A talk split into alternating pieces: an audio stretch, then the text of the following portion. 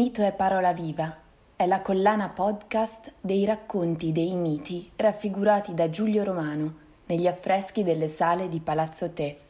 Gli dei della volta della stanza dei giganti a Palazzo Te. Afrodite o Venere. Afrodite per i greci è la dea della bellezza e dell'amore. Secondo Omero era figlia di Giove e della ninfa Dione, mentre per Esiodo nacque in primavera dalla spuma del mare, fecondata dai genitali di Urano scagliati in mare da Saturno dopo la ribellione contro il padre. Afrodite, dal greco afros, spuma, aveva anche l'appellativo di Urania, perché è anche figlia del cielo. Appena emersa dalle onde su una conchiglia di madreperla, Zefiro la spinse sulla riva dell'isola di Cipro, da cui derivano gli appellativi Diana Diomene, l'Emersa e di Ciprigna. Appena la dea mosse i primi passi sulla spiaggia, i fiori sbocciarono sotto i suoi piedi e subito le vennero incontro le ore, le cariti, Peito, la persuasione, Potos, il desiderio, Imeros, la brama, per accoglierla, onorarla e servirla. Le misero una splendida veste fermata da una cintura e boccole d'oro e di gemme alle orecchie, bracciali ai polsi e al collo una catena scintillante. Dal cielo arrivò un carro di gemme tirato da due colombe. La dea vi salì e fu così assunta in cielo. Giove la diede in moglie ad Efesto, ma la scelta non si rivelò adeguata, essendo Venere la dea più bella e il marito il più brutto tra gli dei. Venere veniva rappresentata nel fiore della sua giovinezza, avvenente, graziosa, tutta adornata e spensierata. Il suo volto era ovale, delicato e gentile. I suoi occhi grandi e languidi le donavano uno sguardo soave che ispirava dolcezza. Nella sua cintura magica erano raccolti tutti i vezzi, le grazie e i sorrisi portatori di gioia, i teneri dialoghi degli innamorati, i sospiri che persuadono e il silenzio espressivo. Erano sacri a Venere, tra le piante il mirto, la rosa, il melo e il papavero, tra gli animali il passero, la lepre, il cigno, il delfino e soprattutto la colomba. Dalle sue varie unioni ebbe alcuni figli. Dal troiano Anchise ebbe Enea, dal dio Bacco ebbe Imene, il dio delle feste nuziali.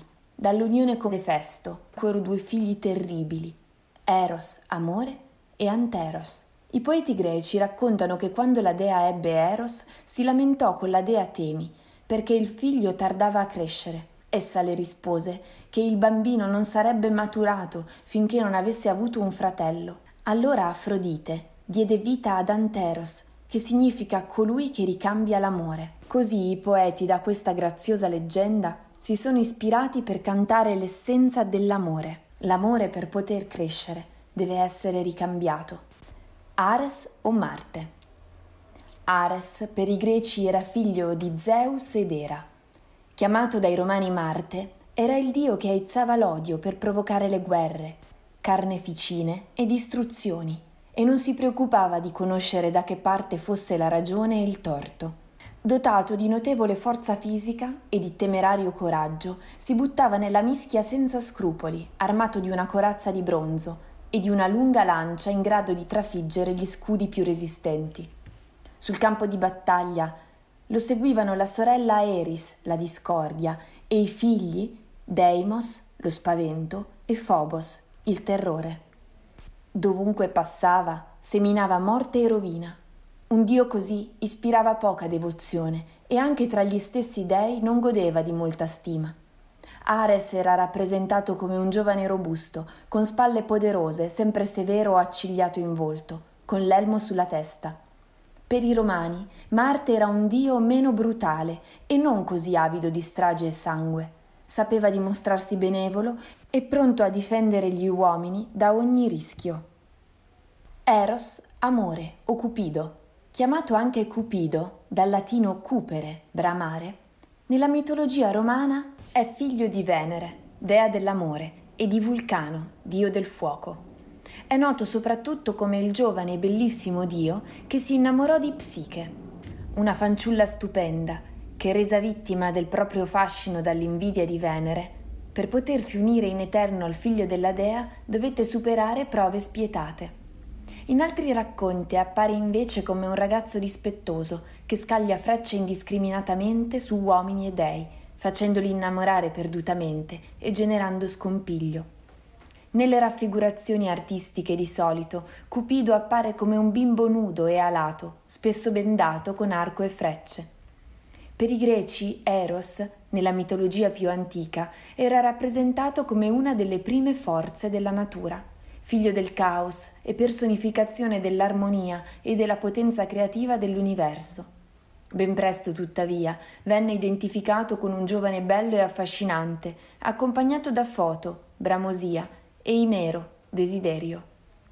Nella mitologia più tarda appare inseparabile dalla madre, Afrodite, dea dell'amore. Nell'arte greca Eros veniva rappresentato come un giovane alato, acerbo ma bellissimo, dagli occhi spesso bendati, a simboleggiare la cecità dell'amore.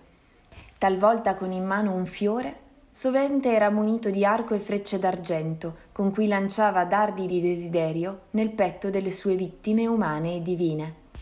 Nell'arte e nelle leggende romane, Cupido degenerò nella figura del ragazzino dispettoso, spesso raffigurato come un paffuto fanciullino alato, armato di arco e faretra.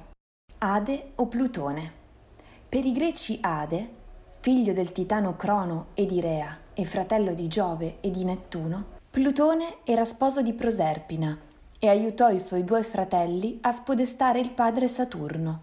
Quando si divisero tra loro il mondo, Giove scelse la terra e i cieli come suo regno. Nettuno diventò il dio del mare e Plutone ebbe il regno sotterraneo, dove governava sulle ombre dei morti. Ritenuto il dispensatore dei beni nascosti nella terra, come i materiali preziosi, minerali, le messi. Plutone era noto anche come Orco o Dis, colui che dà la ricchezza. Malgrado la sua indole feroce, implacabile, anche davanti ai sacrifici e alle preghiere, non era del tutto malvagio.